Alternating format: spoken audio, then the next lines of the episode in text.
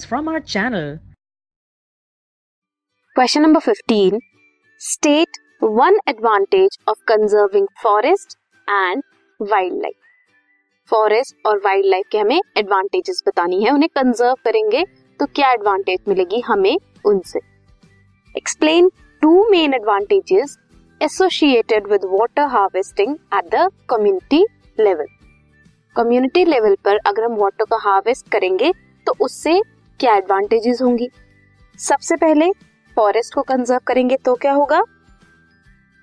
Conserve करेंगे forest को maintain करके रखेगा ये असेंशियल इकोलॉजिकल प्रोसेसेस को।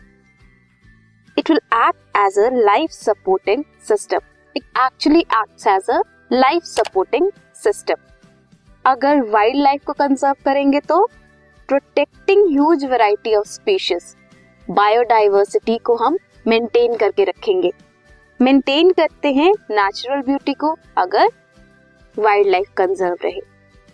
अब कम्युनिटी लेवल पर अगर वाटर को हार्वेस्ट करेंगे तो उससे क्या एडवांटेजेस होंगे?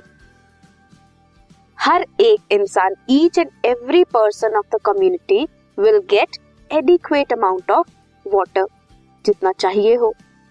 Underground water table will increase so this was question number fifteen